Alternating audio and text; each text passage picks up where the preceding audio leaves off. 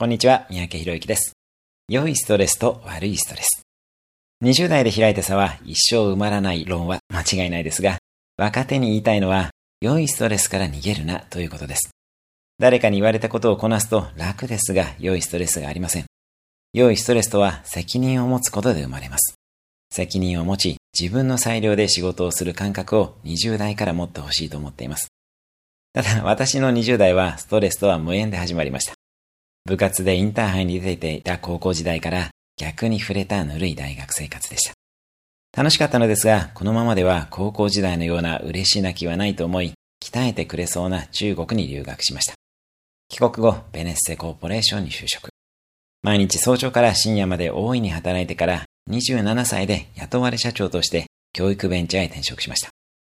経営が悪化しましたが、1年半会社に住み込み V 字回復までやり抜きました。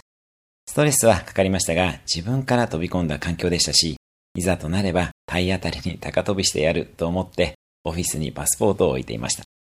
20代で飛び込む勇気とやり抜く意志を培わせていただけたことが、30代での大学院留学、企業、海外移住、海外企業などにもつながっていったと思っています。今も20代から60代の方々までコーチングしていますが、できる限り若いうちに良いストレスを味わうことをお勧めしています。今が一番若いので今からやれば OK です。